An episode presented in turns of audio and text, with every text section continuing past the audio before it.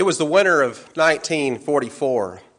The German army was in a desperate situation at this time during World War II and ultimately launched what became known as the Battle of the Bulge. A key part of their strategy was to disrupt and misdirect reinforcements that the Allies would be sending into the battle. They called it Operation Greif, and they snuck in German spies dressed as U- U.S. military police who infiltrated the American line, where they then set up roadblocks and directed military units in the wrong direction. The plot was quickly discovered, and 18 of the infiltrators were caught, tried, and executed. But even though the German plan fell apart quickly, the greatest damage came afterwards. For a while, American soldiers did not know who to trust or in which direction to go. An infiltrator can cause great damage because he or she can create doubt among those who are striving to do good. Today we'll focus our attention on the book of Jude. In this letter from Jude, we find that the church has an infiltrator problem. The church has enemies in its midst who have snuck in and are there to cause confusion on who to believe and what to believe. Their goal is to lead Christians in the wrong direction. Jude's letter was written to help the church to know what to do when it has infiltrators in its midst who are causing confusion or, and are leading people in the wrong direction, leading people away from the faith, the gospel that was taught to the church and received by the church. The lessons for Jude's recipients are also for us. Jude expresses his desire to write of the common salvation they shared. But due to the current circumstances, he needs to write on a different subject of, of one of greater importance. He writes, Beloved, while I was making every effort to write to you about our common salvation, I felt the necessity to write to you, appealing that you contend earnestly for the faith which was once for all handed down to the saints. Jude abandons his intended letter because he felt compelled by the presence of false teachers among those he loved to write a letter on a subject of greater importance, an appeal to contend for the faith. Let's begin in Jude, verses 1 and 2. Jude, a bondservant of Jesus Christ and brother of James, to those who are called, beloved in God the Father, and kept for Jesus Christ, may mercy and peace and love be multiplied to you. There are no locations mentioned in the letter to give us insight to know for sure to whom Jude wrote. We know this letter was written to Christians who needed the warnings that are given in this letter. The writer identifies himself as Jude, the servant of Jesus Christ and brother of James. There were several men in the New Testament named Jude or Judas, a variation of the name Jude, and there were at least two men named Jude who had a brother named James. One possible author could be Jude the Apostle, not Judas Iscariot who betrayed Jesus, but the Apostle Jude who goes by the name Thaddeus or Lebbaeus. Another possible author of this letter is Jude, brother to James, and this would make him one of the leaders of the church in Jerusalem. This would make Jude another half brother of Jesus. Matthew chapter 13, verse 55 names Jesus' earthly brothers as James, Joseph, Simon, and Judas, which is another form of the name Jude. We don't know for sure which Jude wrote this, but the key for us to remember is that he identifies himself as Jude, a servant of Jesus Christ, and that this writing is ultimately from the Holy Spirit. Those addressed in the letter, other than being identified as those who are sanctified and called, are not otherwise identified. He's writing to Christians. The date of his writing would be around 67 AD. Let's continue with Jude verses 3 and 4. Beloved, while I was making every effort to write to you about our common salvation, I felt the necessity to write to you, appealing that you contend earnestly for the faith which was once for all handed down to the saints. For certain persons have crept in unnoticed, those who were long beforehand marked out for this condemnation. Ungodly persons who turn the grace of our God into licentiousness and deny our only Master and Lord, Jesus Christ. Ungodly people had infiltrated the church and brought teachings that led to the sin of immorality, something totally contrary to the teachings of Jesus and his apostles. The result of this kind of distorted teaching was to grossly disrespect the fact that Jesus sacrificed his body in death to obtain forgiveness for his followers for the very sins that these false teachers were saying are not sins at all.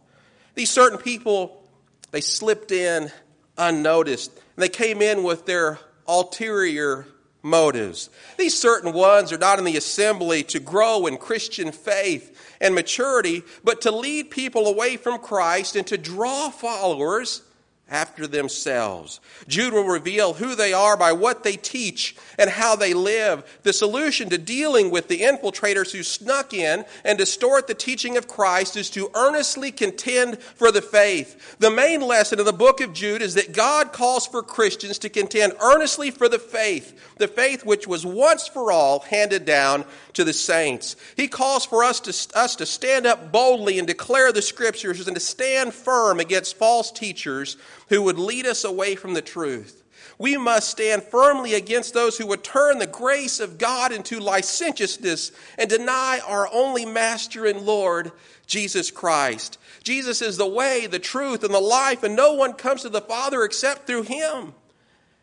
In 2 Thessalonians 2 and verse 10, the Apostle Paul writes about a people who are deceived by those who oppose Jesus. He writes, They perish because they refuse to love the truth and so be saved. It's critical that we contend for the faith once for all delivered to the saints because it is our salvation. It is the truth that we should love and we should live by. Salvation is something that Christians share. God draws all the saved into the same family when we obey the gospel. That is, when we, we become brothers and sisters in Christ, we share the same hope, the same mercy, the same grace, the same peace.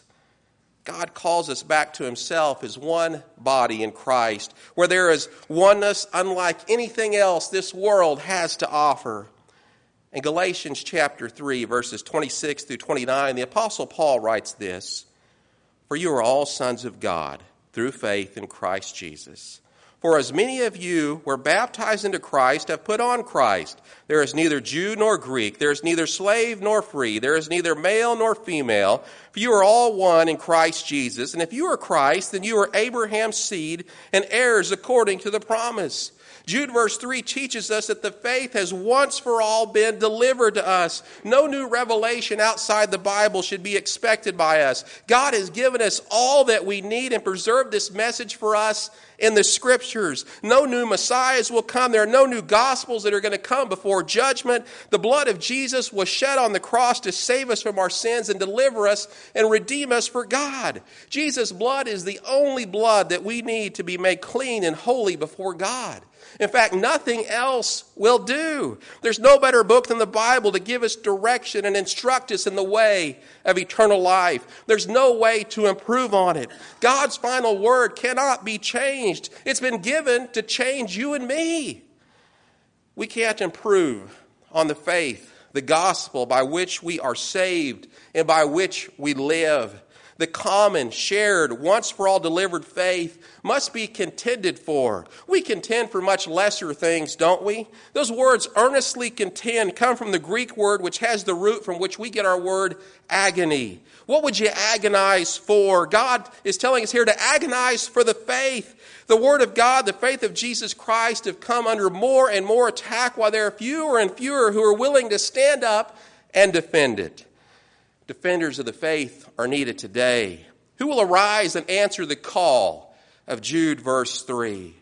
Today, we first need to understand and embrace the faith, live by it, and then contend for it.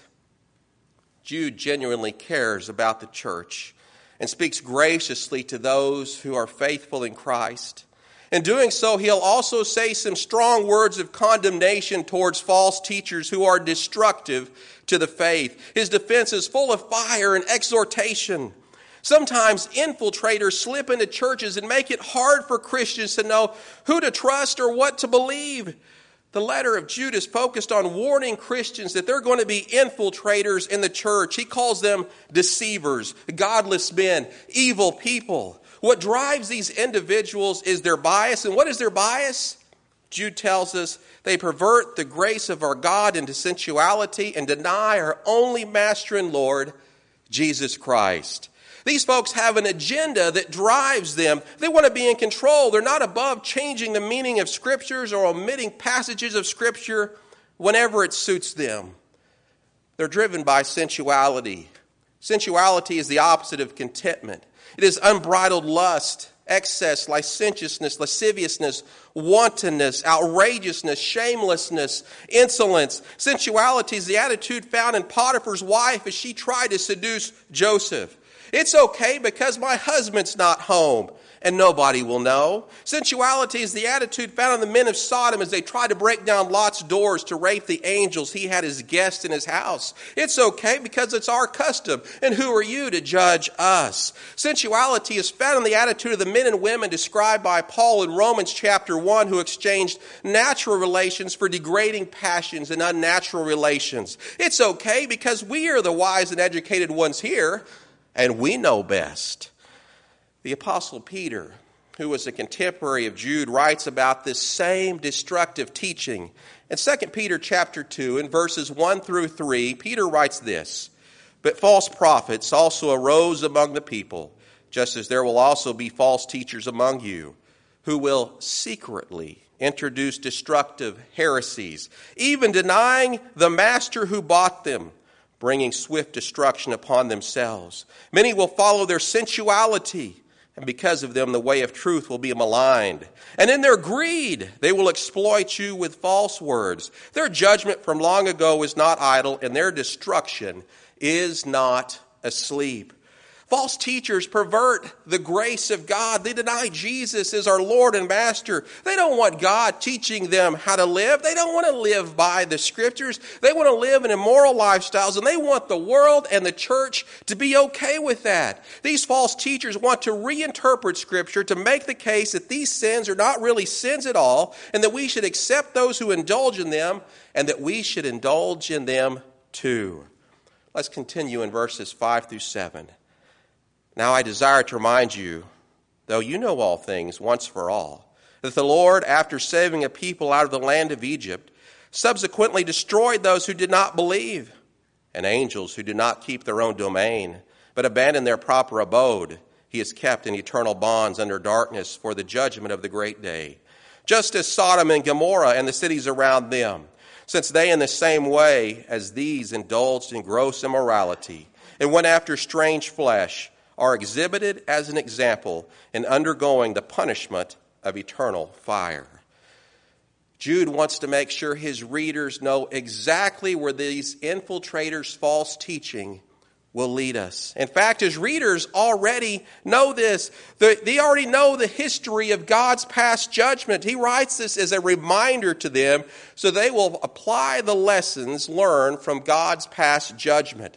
Jude gives examples of what happened to various people who disbelieved or disobeyed. He begins with the Israelites, God's people who were freed from Egyptian slavery in a miraculous way.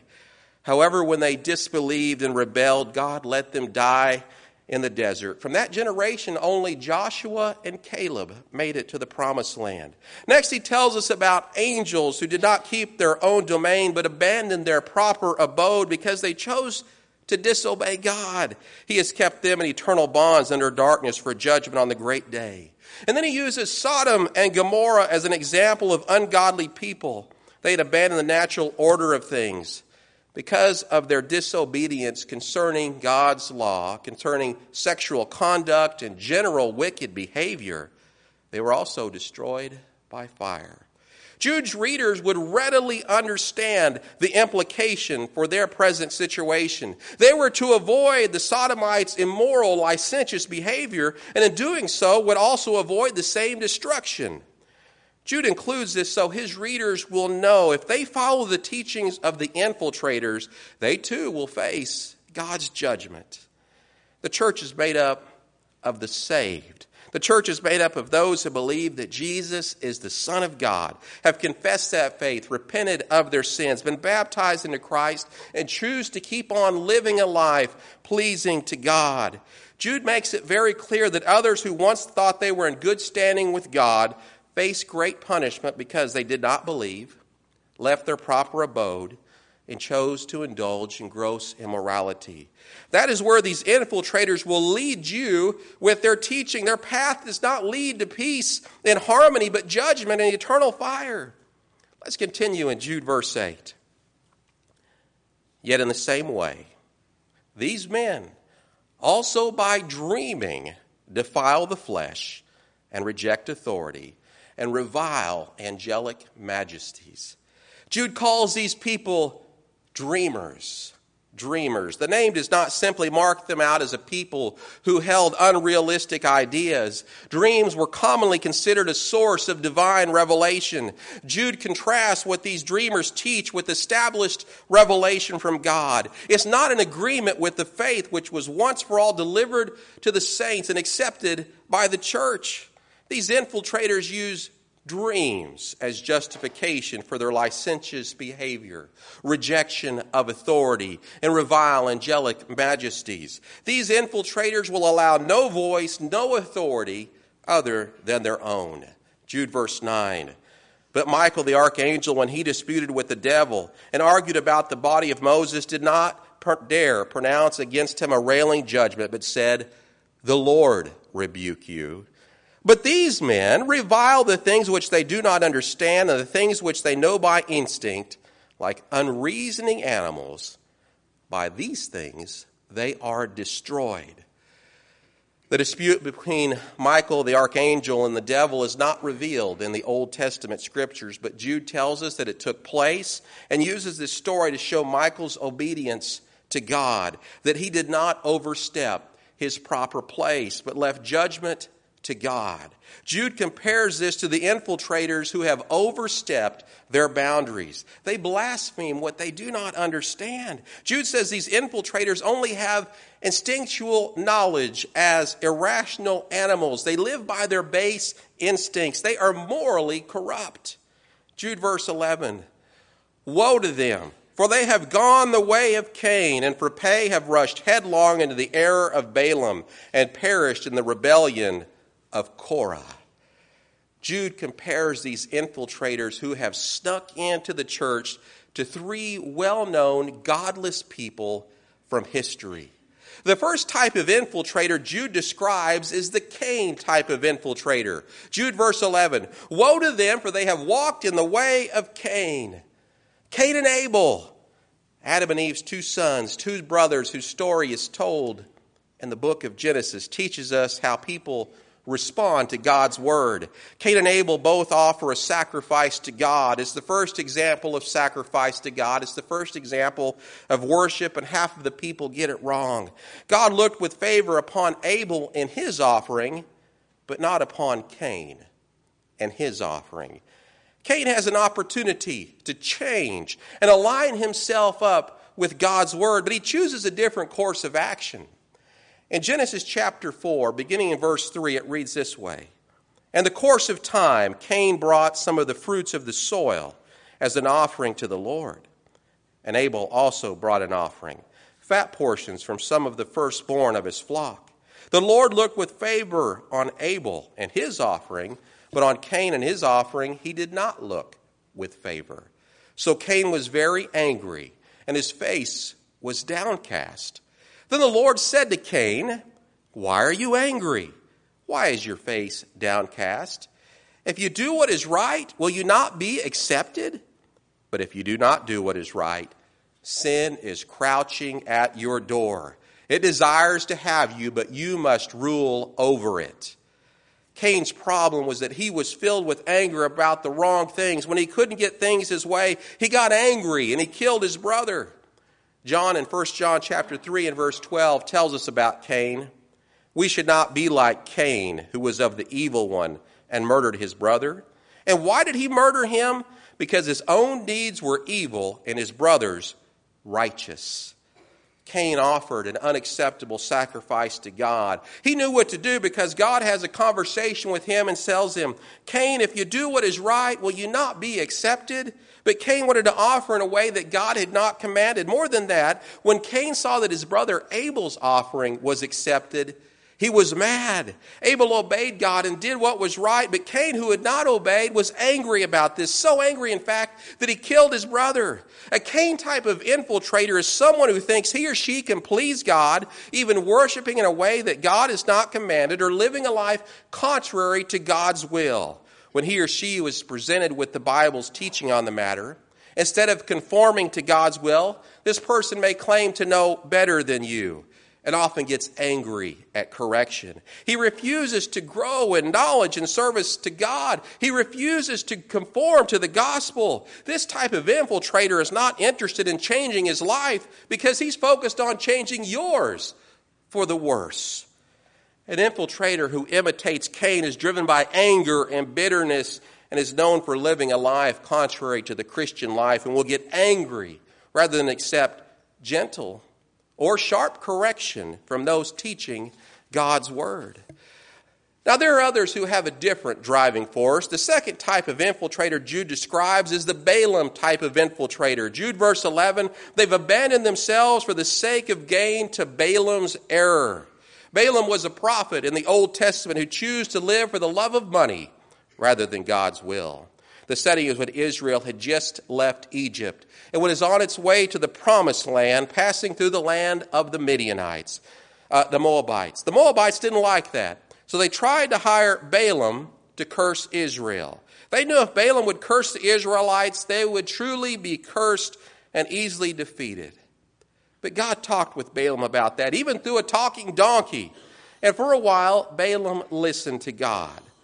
But eventually, Balaam was overcome by his greed, and he found a way to compromise the morality of many of the Israelites. When all was said and done, God ultimately punished him for his disobedience. Balaam's story is told in part in the book of Numbers. Balaam's error is that he was greedy. He wanted King Balak's reward so much that he disobeyed God's word. He couldn't curse Israel, so he instructed King Balak on how to get the Israelites to commit sexual immorality and idolatry with the Midianite women. Balaam knew, knew God's will, but he chose riches and honor over God. An infiltrator in the church who imitates Balaam is one who is driven by greed, honor, and power and will betray Christians for any one of those things.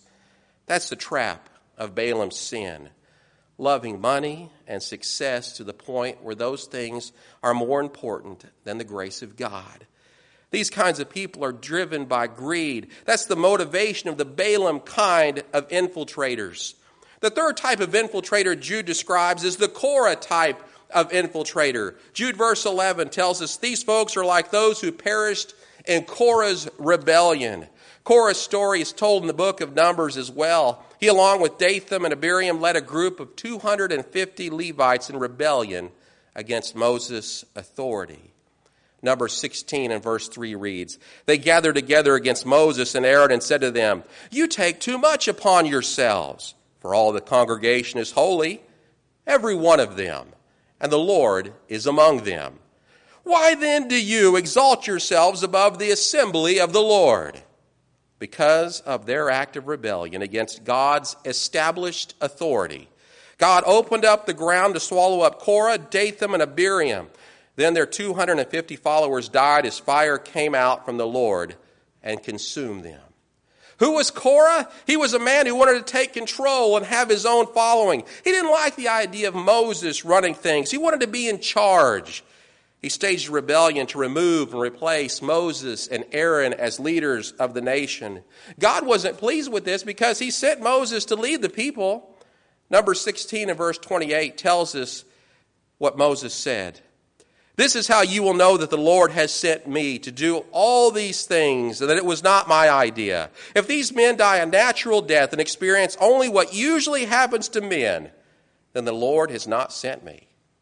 But if the Lord brings about something totally new, and the earth opens its mouth and swallows them with everything that belongs to them, and they go down alive into the grave, then you will know that these men have treated the Lord with contempt.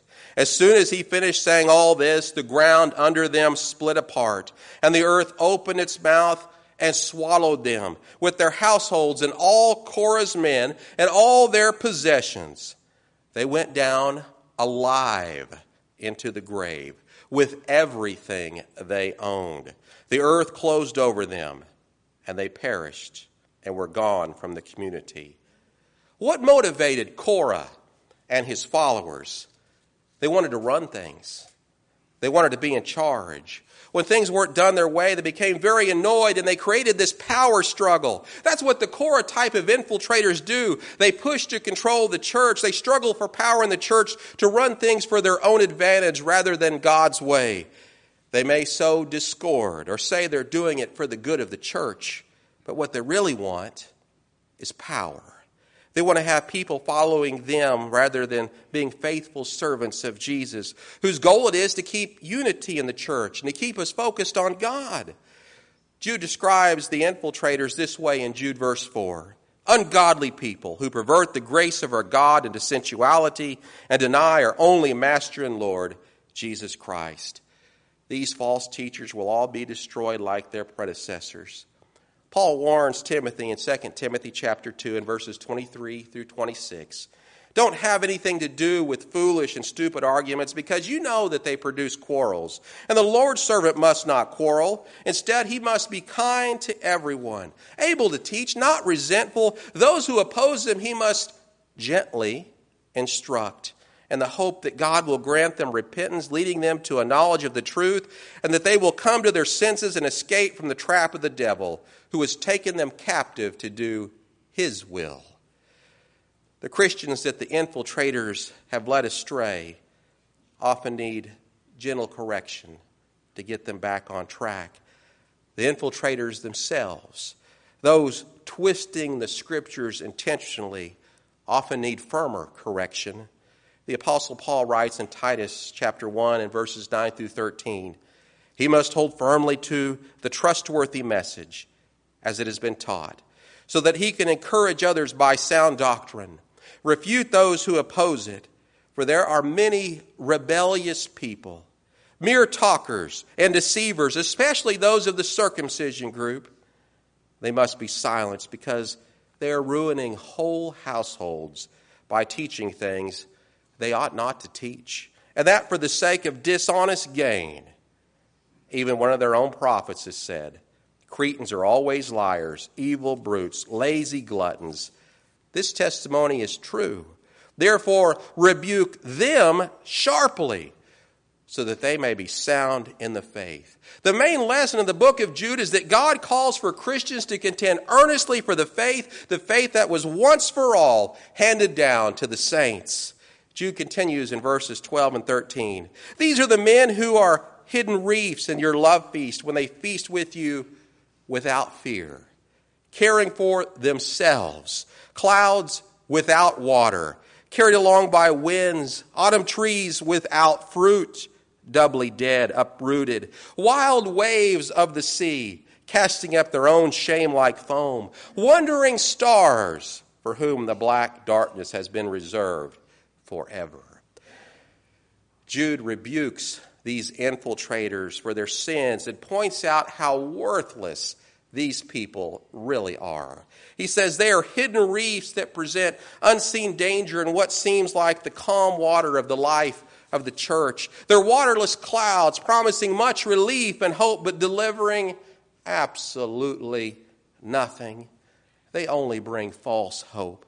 They're fruitless trees that require care and produce nothing and are worth nothing.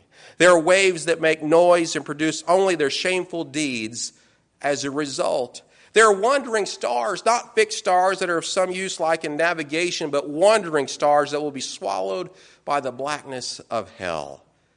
Jude delivers a warning about the ones advocating the false teaching an immoral, an unfaithful lifestyle they proudly promote. Jude continues in verses 14 and 15. It was about these men that Enoch in the seventh generation of Adam prophesied, saying, Behold, the Lord came with many thousands of his holy ones to execute judgment upon all and to convict all the ungodly of all their ungodly deeds which they have done in an ungodly way, and of all the harsh things which ungodly sinners have spoken against him. In these verses, Jude describes the character of these men and warns us not to emulate their actions. Jude quotes the patriarch Enoch and applies his words to the infiltrators in the church. The words of Enoch are not revealed in the Old Testament, but in other writings. Jude confirms the truth of these words and draws an application for his day and ours. He continues with the description of the infiltrators in verse 16. These are grumblers, finding fault, following after their own lusts. They speak arrogantly flattering people for the sake of gaining an advantage. He describes them as grumblers, looking for faults in others, led by their own lusts. One can spot them by their arrogant words. They flatter people, not as a true compliment, but a way to gain an advantage over others. Their speech reveals their character. Jude verses 17 through 19. But you, beloved, ought to remember the words that were spoken beforehand by the apostles of our Lord Jesus Christ, that they were saying to you, In the last time there will be mockers, following after their own ungodly lusts. These are the ones who cause divisions, worldly minded, devoid of the Spirit. Jude's purpose has not been merely to inform his readers of the infiltrator's error, but to encourage his readers to take heed and act. The main lesson in the book of Jude is that God calls for Christians to contend earnestly for the faith, the faith that was once for all handed down to the saints. Jude verses 20 through 25. But you, beloved, building yourselves up on your most holy faith, praying in the Holy Spirit Keep yourselves in the love of God, waiting anxiously for the mercy of our Lord Jesus Christ to eternal life. And have mercy on some who are doubting. Save others, snatching them out of the fire. And on some have mercy mixed with fear, hating even the garment polluted by the flesh. Apostasy is serious business. It's dangerous and it's deadly. God reserves some of the harshest words in Scripture for those who would turn away from Him, and especially for those who would lead others in joining them and deserting the faith. False teachers are a blight on an otherwise beautiful family of faith. Contending for the faith is a work that protects Christians from the destructive influences of Satan. It's also a work of teaching the truth to those under the influence of false teachers. Jude finishes his letter with instructions on how to be strengthened and able to rescue those who are being led astray.